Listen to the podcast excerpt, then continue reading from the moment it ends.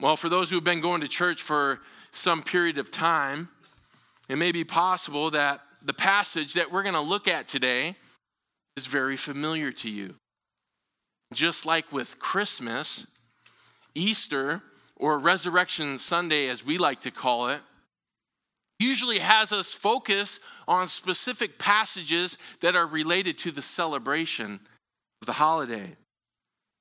So, even for those who don't come to church for Christmas or Easter, often referred to as CEOs, Christian or Christmas, Easter only people, okay?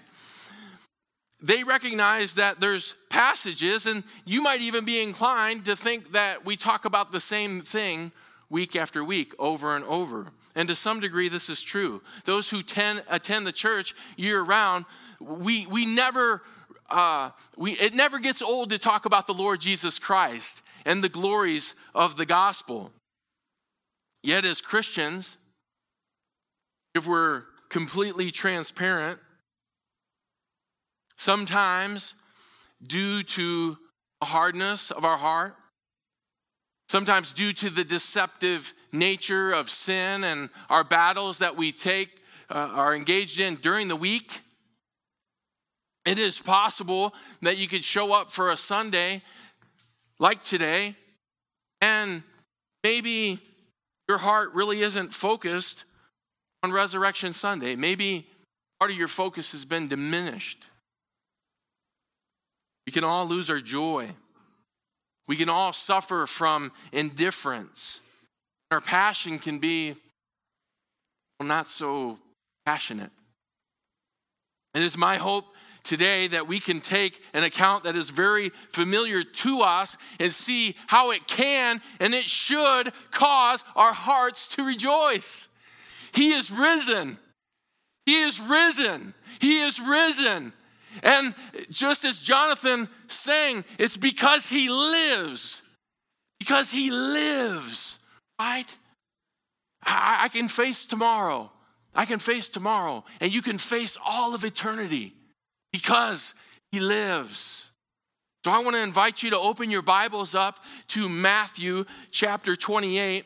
And though we read these verses at the beginning of the service, I want us to refresh ourselves with verses 1 through 10. And I'm going to read them again for us, and those will be the focus of our study today. Starting in chapter 1, reading from the New American Standard, it says this in verse 1 now, after the Sabbath, as it began to dawn towards the first day of the week, Mary Magdalene and the other Mary came to look at the grave. And behold, a severe earthquake had occurred, for an angel of the Lord descended from heaven and came and rolled away the stone and sat upon it. And his appearance was like lightning, and his clothing as white as snow.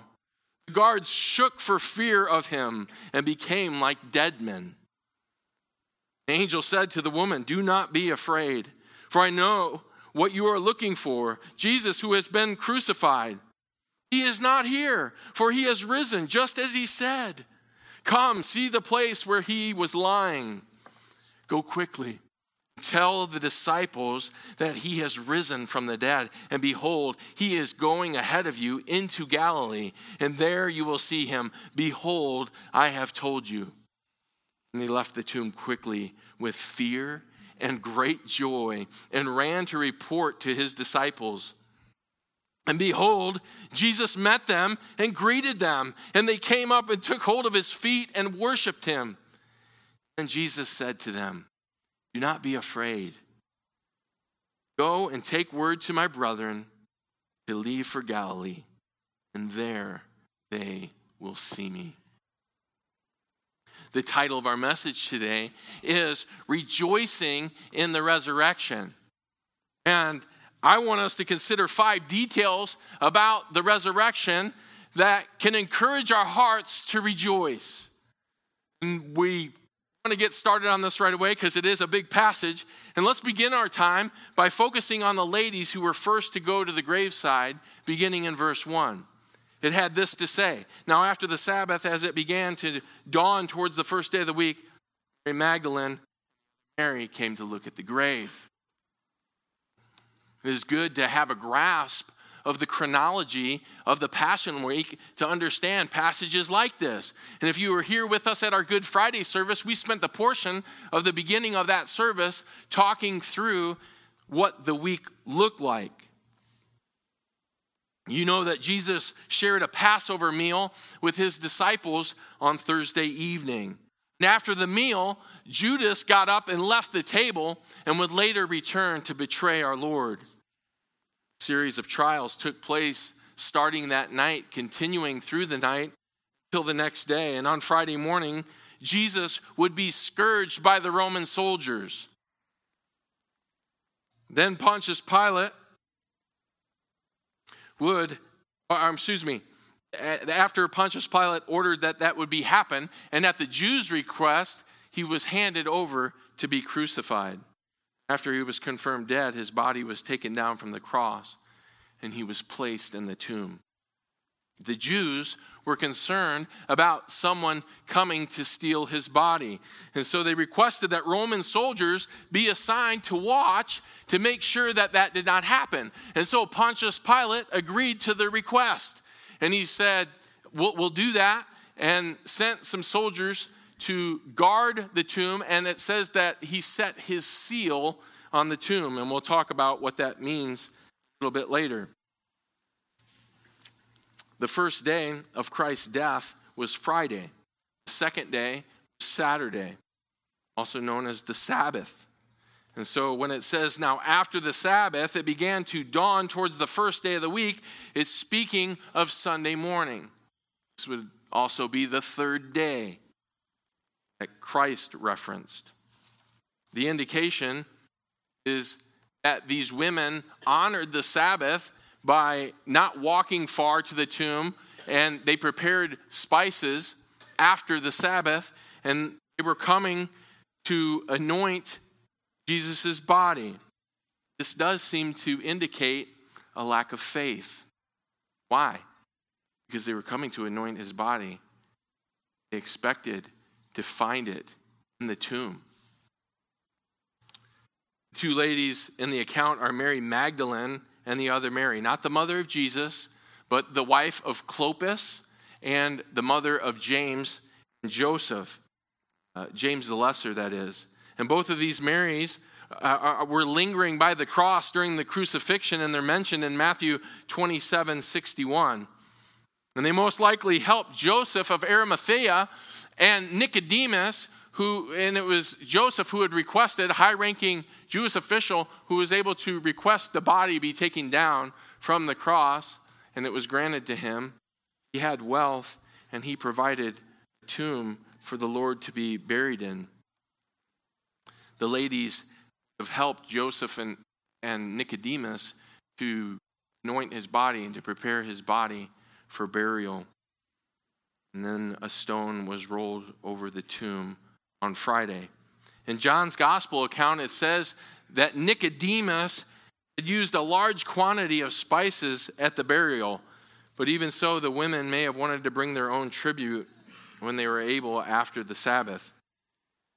And just like in our day, when someone close to us dies and you go to the funeral service, there'll be a lot of flowers, right? A lot of things uh, that, that, are there to, to celebrate that life. But it, because you love them so much, you want to contribute, right? And so this is really what Mary and Mary are doing. They, they, they're, though Nicodemus provided a large amount of, of, of, of anointing um, herbs that, and they wanted to bring their own contribution. Death teaches us a lot of life lessons. Nothing is more sobering than losing someone you love. And these ladies, many of Jesus' disciples, they had witnessed while he was doing ministry on this earth, Jesus raised people from the dead. And this happened over the course of his ministry. Now, here he lay in the tomb, and the sorrow was nothing like they had experienced, especially after he died such a horrific and painful death. We can be sure, like the disciples, they were numb with their pain and all the things that had transpired in that last 48 hours. So it might seem like a strange question for me to ask. How can this account with these ladies cause our heart to rejoice? Sometimes our experience with pain helps us to appreciate the Lord's provision. Would you grasp that for a moment? Sometimes our experience with pain helps us to appreciate the Lord's provision. What do I mean by this? The Lord understood their grief. And everyone who loved and followed the Lord is deeply sad at this time, and they're grieving. But as we'll see, these two women will soon see evidence of the resurrection firsthand. What hope could be greater? Yes, they're grieved. Yes, they're hurting. But just as Psalm 34 18 says, the Lord is close to the brokenhearted. He saves those who are crushed in spirit. We see the Lord provide hope throughout the gospel accounts. You'll recall when Lazarus died, right? Did Jesus go right away? No. Waited four days. Four days. And I imagine the grief during that time as Lazarus was officially gone that it was pretty heavy. But what about, what do you think happened with the hope that the people had when the Lord showed up and made the provision and raised him from the dead after he was gone for four days? You think that had an impact on him? When the disciples were afraid and they were caught in, in, in, a storm. This is another illustration. Caught in the storm at sea, who, who was it that got up to calm the sea and to calm their fears and to bring hope? Our hearts can rejoice because we have a sovereign and all powerful God who provides hope, even when things seem dark, even when they seem desperate and they seem bleak. We never know what He has right around the corner for us as it relates to the hope that He is going to provide, the provision that He's going to provide. And we can doubt. And it's, uh, it's, our, it's our human nature to doubt, it's, it's, it's built within us to doubt. And yet God provides hope. He's always working behind the scenes for those who trust in Him. And watch what happens as the Lord continues to unfold His faithfulness, His plan in this account. These ladies are about to be blown away with rejoicing, and it starts with the angel's awesome apparition. Our passage sets the stage for the angel's entrance, appearance, and impression in verses 2 through 4. First is entrance. Verse 2 says, And behold, a severe earthquake had occurred, for an angel of the Lord descended from heaven and came and rolled away the stone and sat upon it. This passage reveals some very practical reasons as to why the angel came, which we'll see. His entrance begins with a severe, this word can also be translated great earthquake. Theologians believe that this earthquake has nothing to do with the reality of the angel coming from heaven, but it has everything to do with the timing of the resurrection. That that's when the resurrection occurred. And in Matthew 27 54, you may recall at the Lord's death, there was a great earthquake as well. And so they believe that just as the Lord's death caused an earthquake in Matthew 27 54, how much more would the rejoicing and the divine reality of the Lord's resurrection caused the earth to tremor and shake? And chronologically, this also makes sense because it's after the earthquake. And our verse shares that the angel came and rolled away the stone and sat upon it. And it would have made no sense for the angel to roll away the stone if Jesus had not risen yet from the dead. Again, practically, the angel was used to roll away a very large storm, er, storm, stone. And there's an account that this was a worry that was on their mind. They, they, they talked about this. Who is going to remove the stone? And we get a, an, we, we see this in Mark's gospel. In Mark chapter 16, verses 3 and 4, it says this uh, the ladies were saying to one another, Who will roll away the stone for us from the entrance of the tomb? And looking up, they saw that the stone had been rolled away.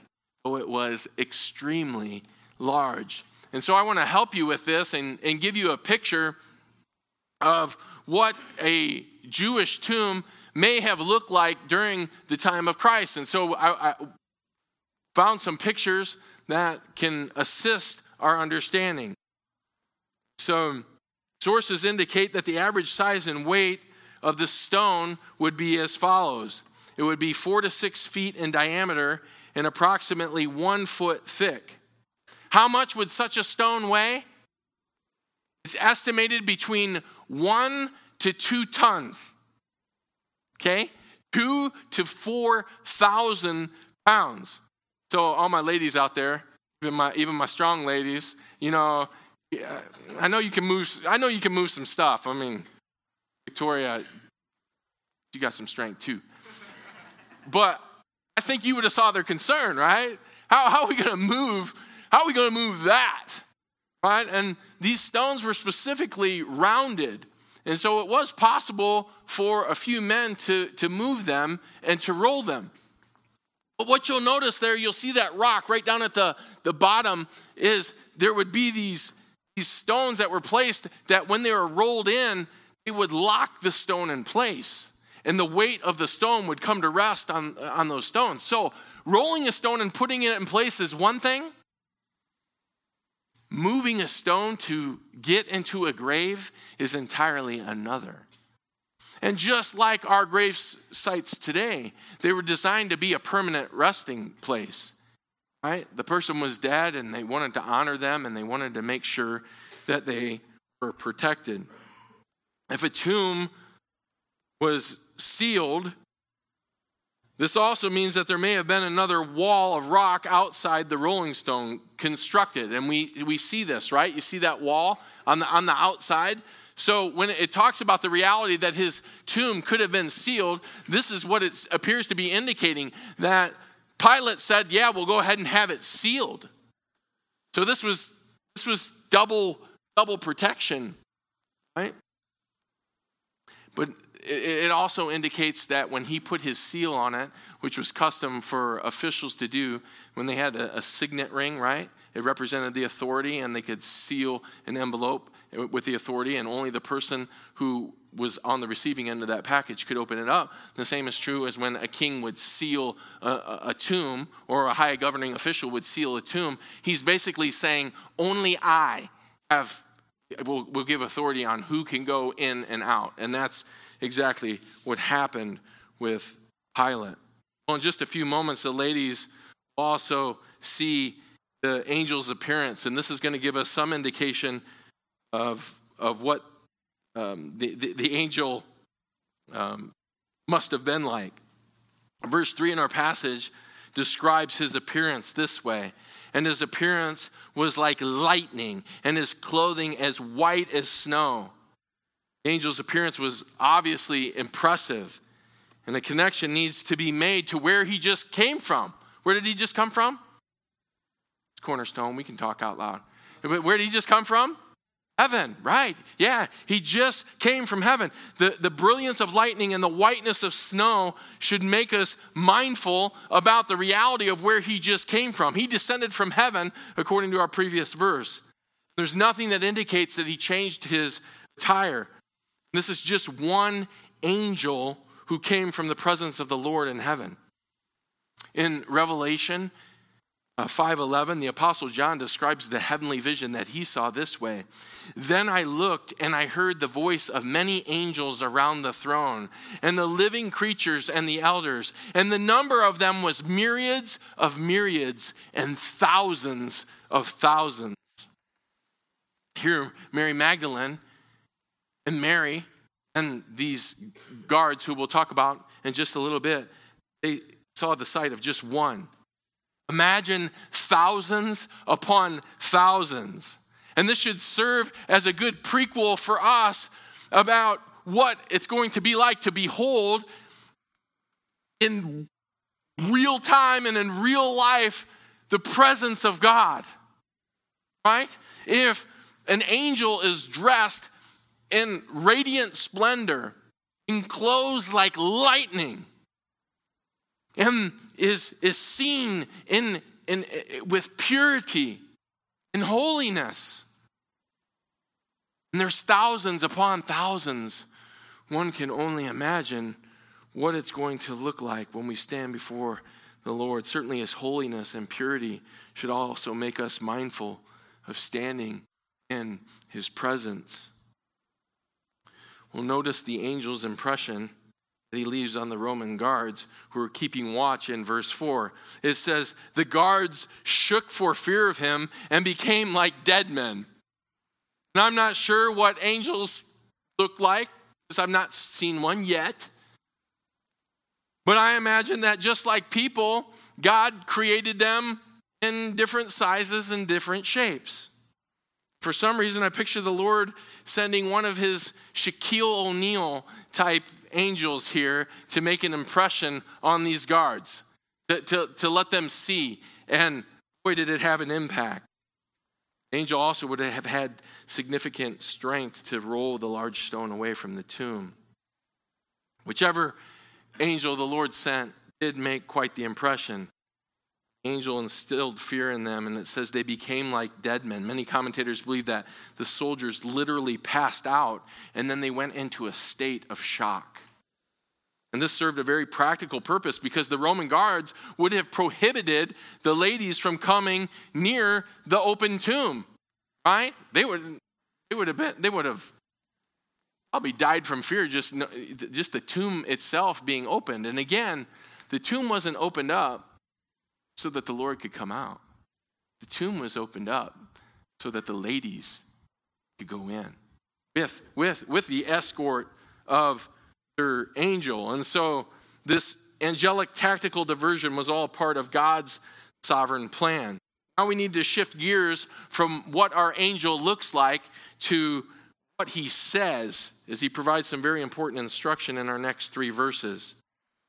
Here we're going to see his compassion, his confirmation, and his commission. First, his compassion. In verse 5, he says to the women, Do not be afraid, for I know that you are looking for Jesus who has been crucified. Listen, if armed guards, armed with weapons, some of the, the, the, the fiercest men prepared for battle, Roman, Roman guards, just fainted from fear I think it could be pretty probable that maybe the ladies were just a little fearful at the presence of the angel. And so the Lord had the angel instruct them. One of the first things that he had them had the angel say to them was, Do not be afraid. More than likely, the ladies also felt the, the massive earthquake during the Lord's resurrection. And then they come and they see the tomb was unsealed. And now an angel of the Lord, clothed in radiant colors, is speaking directly to them. Would this be more bad news after what they had just experienced in the last 48 hours? Not hardly. Not hardly. They were about to hear the greatest news that could ever be heard as God's divine messenger drops a jaw dropping confirmation in verse 6. He says, Jesus is not here, for he has risen. Just as he said, Come see the place where he was lying. And I want you to notice the threefold progression of this confirmation. He's not here, he is risen. Oh, just in case you're doubting, come on, come on let's go. Let's go and, and let's look right at the very spot. And you know, it was also very significant. It's easy for us to gloss over. God's, God's account on the resurrection is airtight. It is airtight. And he had, who, who did we mention earlier? Were the, the people that would have helped uh, Joseph of Arimathea and Nicodemus to lay him to rest on that Friday evening? It was the same two women. So it made sense that someone who was there at the burial to be present at the resurrection for documentation. It would have been someone else. Perhaps Bible critics could argue that they were at the wrong tomb, or perhaps his body was moved to another tomb. But God orchestrated each detail so the account was airtight. And this allows our hearts to rejoice and stand confidently in the truths and the promises of Scripture. God will always fulfill what He promises to do. We can rejoice in His faithfulness. The resurrection was no small matter. The empty tomb has been scrutinized by liberal critics who attempt to discredit its validity and its historical as- accuracy from the very beginning. And their best attempt is to claim just, just what the Jews had come up with and the lie that they were already spreading that, that we read that somebody must have stolen the body. Think about this logically. Both the Romans and the Jews, did they want Jesus' body to disappear? No. They wanted it to stay right in that tomb. They wanted to prove that he was a fraud. And the best way to do that was to have, to, to think about it, for, was for, for him to still be lying there dead. And the, the disciples stealing the body also wouldn't make any sense because they needed the Lord to be alive to have their faith validated. A missing dead body would not help their cause either. What explanation, what explanation then do critics offer, you may ask? Historical scholar William Lane Craig had this to say when speaking of the critics. They are self confessedly without any explanation to offer. There is simply no plausible natural explanation today to account for Jesus' tomb being empty. If we deny the resurrection of Jesus, we are left with an inexplicable mystery. The resurrection of Jesus is not just the best explanation for the empty tomb, it's the only explanation in town. All God's people said, Amen. Amen. And the Apostle Paul had this to share when he was superintended by the Holy Spirit in 1 Corinthians 15, verses 13 through 17. But if there is no resurrection of the dead, not even Christ has been raised. And if Christ has not been raised, then our preaching is in vain. Your faith is in vain. Moreover, we are even found to be false witnesses of God because we testified against God that he raised Christ, whom he did not raise, if in fact the dead are not raised. For if the dead are not raised, not even Christ has been raised. And if Christ has not been raised, your faith is worthless. You are still sins. What is the significance of the resurrection? The entire Christian faith relies on the validity and the accuracy and the account of the resurrection. Little did these women know just how vital their role in witnessing this event of the risen Savior would be. All of redemptive history would be defined by it. Now that they had witnessed what they had witnessed, the angel of the Lord also had a commission to give them. Look in verse 7. He finishes his instruction by saying, Go quickly and tell his disciples that he has risen from the dead. Behold, he is going ahead of you into Galilee, and there you will see him. Behold, I have told you. It's like the angel, he's being faithful to the Lord. And the angel's like, and I've told you, okay? Let's make no mistake. Who's he going to give his account to? The Lord. And the Lord's, you know, wants him to make sure that he communicated the message. And I just appreciate his heart to, to, to follow it to a T. It is appropriate that we call this commission because this reflects the heart of evangelism reflected in the Great Commission that we're going to see given later on at the end of this chapter. And this again should cause our hearts to rejoice. Our faith rests on the reality and the resurrection of Jesus that cannot be disputed successfully.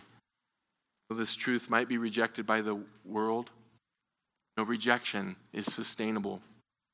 The faithfulness and the veracity of God is on our side. And just as the Apostle Paul wrote in Romans 3, verses 3 through 5, he says, What then? If some did not believe, their unbelief will not nullify the faithfulness of God, will it? May it never be. Rather, let God be found true, though every man be found a liar, as it is written, that you, God, may be justified in your words and prevail when you are judged. And woe to the man who's going to judge God, right? That's, that's a takeaway. And we can, we can celebrate the reality of God's faithfulness. We rejoice because we stand confident in the resurrection. Well, what would Our Lady's response in this gospel account that we're focused on be? Look at what verse 8 says. And they left the tomb quickly with fear and great joy and ran to report it to his disciples. Notice the response. It was immediate. Immediate. I don't know if there's another verse in all of Scripture that more accurately reflects the heartbeat of evangelism than this verse right here. That's how significant it is. So, so significant. We see three distinct aspects in the response their fear, their joy, and their urgency. First, it says they left the tomb with great fear. This is the Greek word phobos. It's, uh, it's, it's from where we get our English word phobia. What were they afraid of? We might be tempted to think that maybe there was an instilled fear because of the events that they just witnessed, right? Massive earthquake. Maybe they're fearful because they showed up and the tomb was opened up. Maybe it was because they had a one on one encounter with a divine messenger who apparently looked pretty awesome. Right? All that has to be factored in. You know what I think? You know what their fear was? They had to go and report what had taken place to the disciples. And can you imagine what that task was going to be like? Uh, hey guys, we just came back from the tomb, and you're not going to believe it, but the soldiers were passed out and in shock in front of the tomb, uh, the tomb, and, and, and there was an angel, yes, an angel of the Lord who was sitting on top of the stone that he just rolled away, and he told us, he said, Christ is not here, he, he's dead. Or he's, he's not dead, he's risen. Yeah, they'd be all messed up like that too. He's not dead, he's, he's risen. Uh, and I want you to gain a sense of this because this was the, the, the, the, conflict that was going on within them. And they're going to have to say, and, and oh, by the way, he says, go and meet him in Galilee. Yes, that's right, I forgot, almost forgot to tell you. Behold, the angel told me. Remind me, don't forget. Don't forget, tell them. The fear of man gripped their hearts. And you want to know what? They, they, they thought that they weren't going to believe them and that they were going to think that they were foolish and that it didn't happen. And they were exactly right. They were exactly right. We don't see the response recorded in Matthew's gospel but we see it in Luke 24, verses 11 and 12. And this is what it says about the, and notice the, the disciples' response. But these words appeared to the disciples as nonsense, and they would not believe them. But Peter got up ran to the tomb, stooping and looking in, and he saw the linen wrapping, wrappings only, and he went away to his home marveling at what had happened. And here, the very first witnesses to the resurrection faced a fear that is so common for us when we think about sharing the gospel.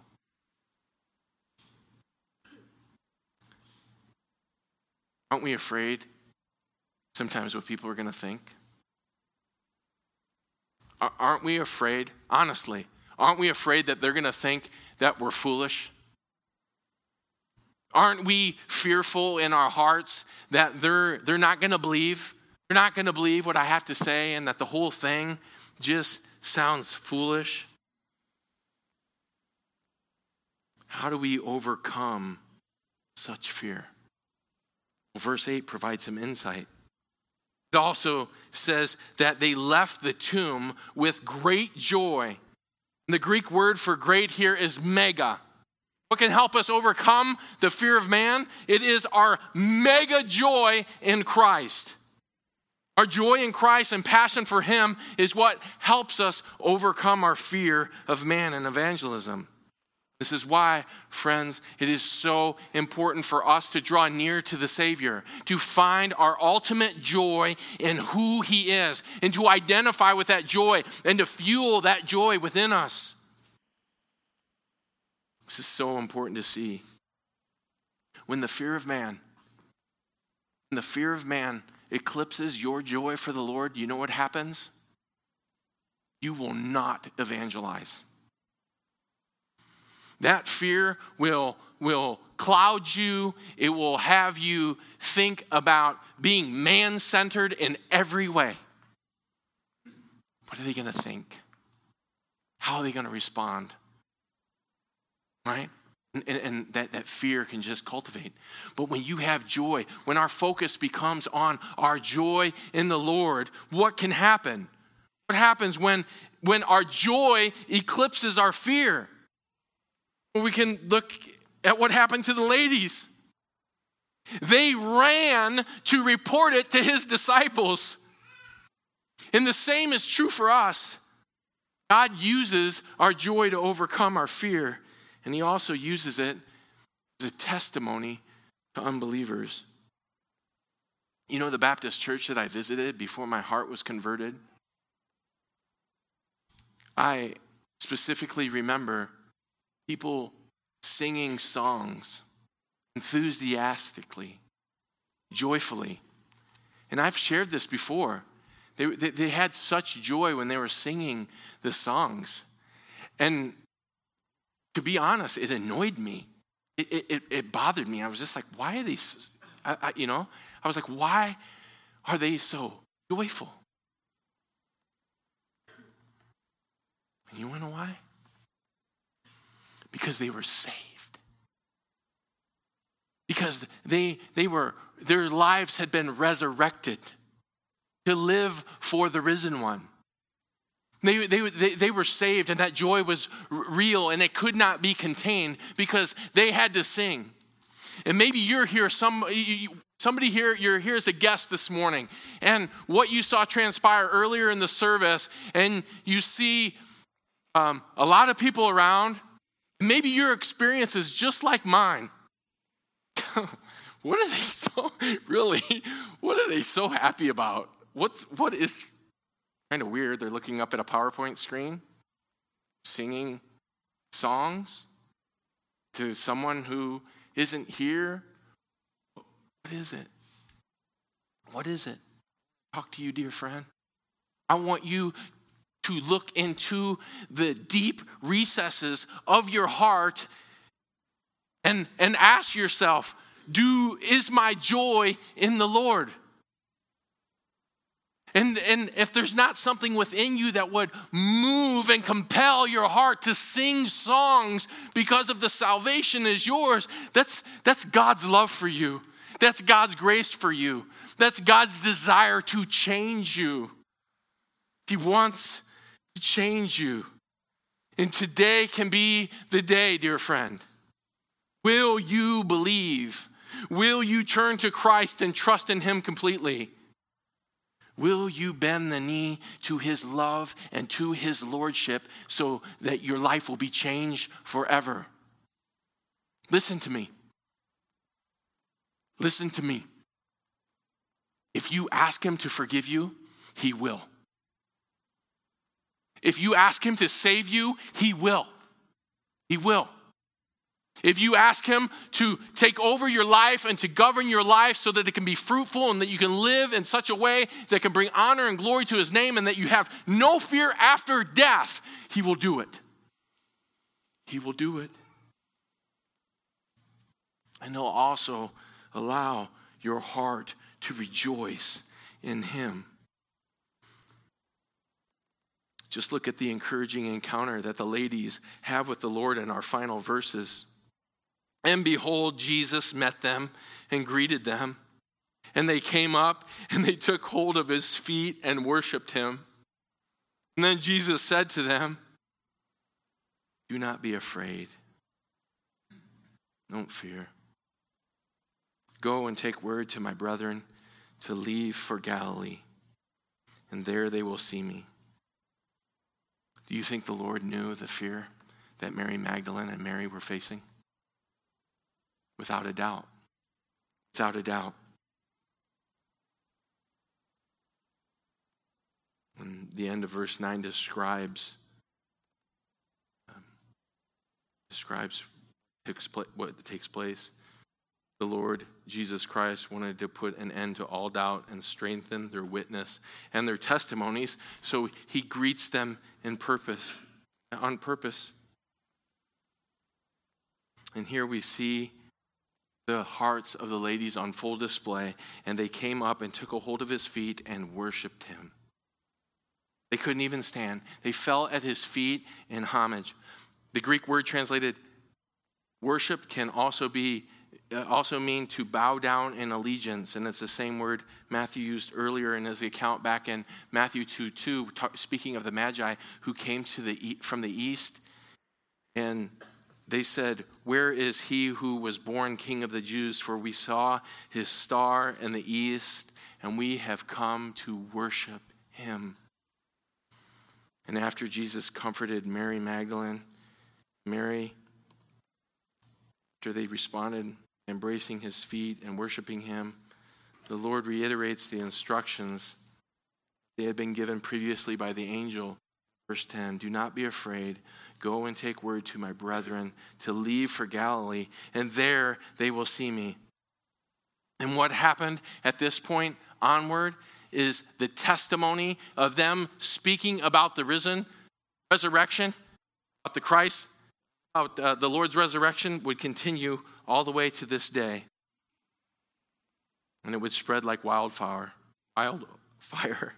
And between the verbal testimonies and the fact that Jesus appeared to hundreds and hundreds of people, the resurrection could not, nor could it ever be disproven. In 1 Corinthians 15, verses 4 through 7, God's word records that Jesus was raised on the third day according to the scriptures, and that he appeared to Peter and then to the 12, and after that, he appeared to more than 500 brethren at one time.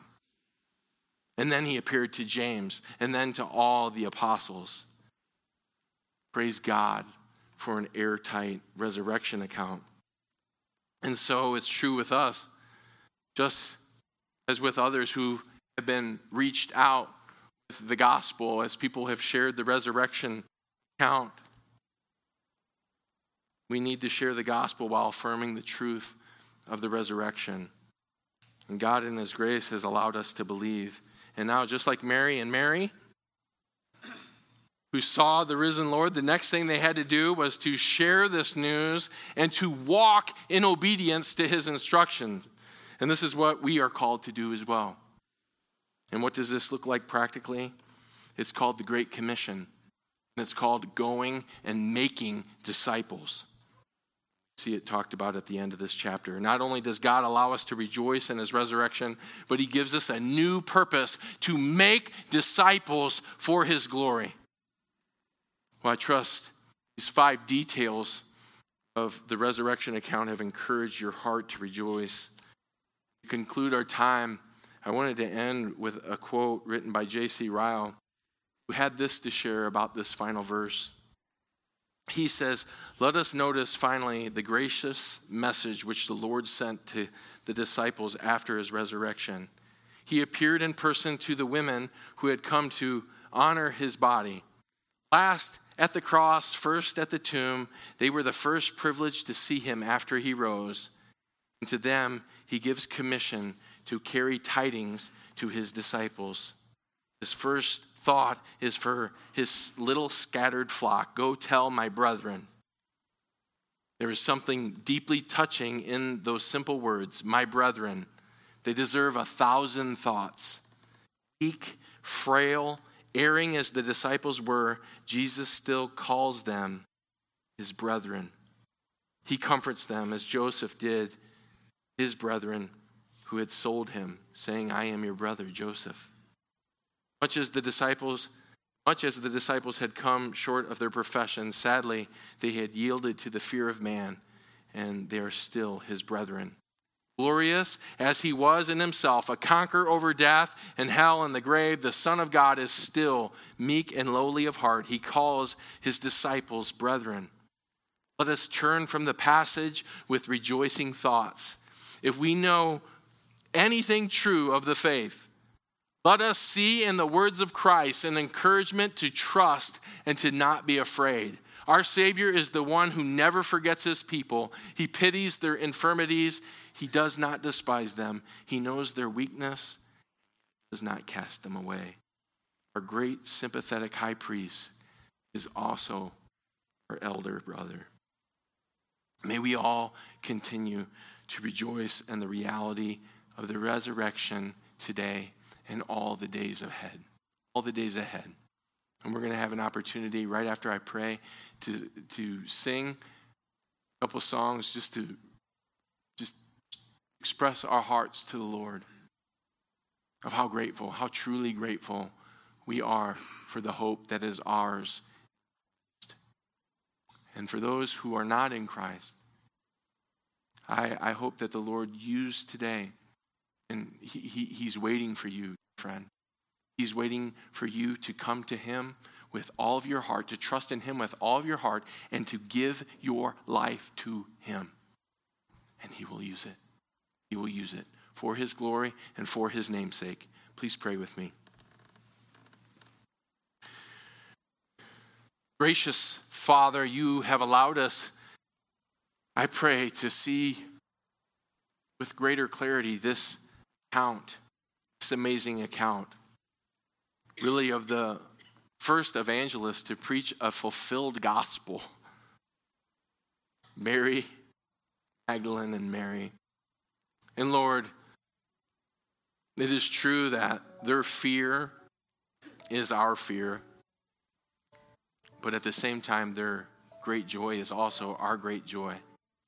My prayer, Father, is that you would help us to always find our ultimate joy in you that would help us to overcome our fears fear of man, fear of what anyone would think, even fear of becoming a Christian. If there's someone here today that would like to start a life in you and to live for you in your namesake that you would help them to overcome that fear and that you'll lead them, you'll guide them, you'll direct their steps every course of the way.